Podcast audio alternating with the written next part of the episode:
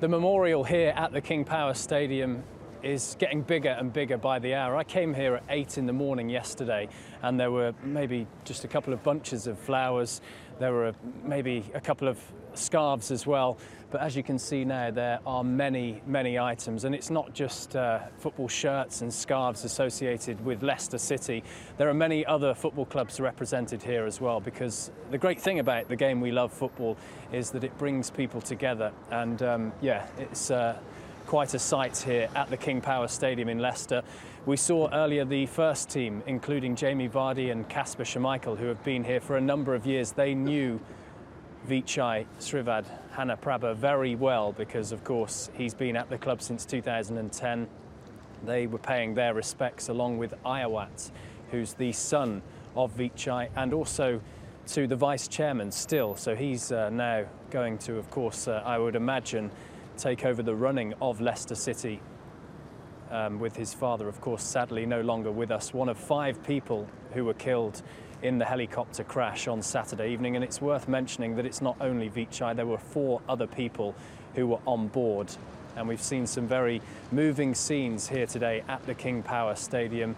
And it's worth bearing in mind that this could have been a lot worse, this incident, because there are reports, unconfirmed yet by the authorities, but reports that the pilot of the helicopter intentionally, when he realised there was obviously a fault, and this maybe will be confirmed imminently, brought the helicopter down into a position where it wouldn't cause any other damage because this happened no more than an hour after Leicester City had played in a match. There were 30,000 people at the stadium, so it could have been an even greater catastrophe.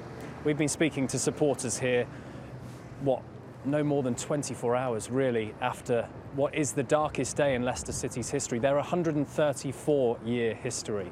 To us, as a City fan, he was more than just an owner. You know, to, to us, you know, he was a big part of the club, huge part of the club. He put in so much over the years he was here. Um, he'll always be remembered as a hero, to be honest. Well, I think the Vichai was a fan as well. I think he wasn't just a chairman, someone who was separated from the fans and sitting away and uh, just made financial decisions and didn't care about the club. I think he cared about the club, but beyond that, he also cared about the city, invested money in local children's hospitals. What he's done is is nothing short of incredible. Um, he's brought us success. I mean, winning the Premiership was almost a miracle. I would say that thousands, literally, of people have been here since the incident on Saturday evening, and it contrasts the scenes with what we saw in 2016 after Leicester's incredible, historic Premier League title winning season, the, the joyous occasion that that was at this very site, the King Power Stadium, on that Monday when Leicester won the league by virtue of the results between Tottenham and Chelsea. Now you can see people are still arriving, they're still coming to show their respects. There's also a, a large media presence as well from all over the world. And um, it's uh, also worth mentioning that tomorrow a book of condolence will open from 8 in the morning local time where fans can officially write messages in support and, and obviously sharing their memories and their appreciation of Vichai Srivaddhanaprabha and of course what he did and what King Power have done for this football club. Leicester were due to play a match tomorrow in the English League Cup against Southampton. Understandably, that has been postponed.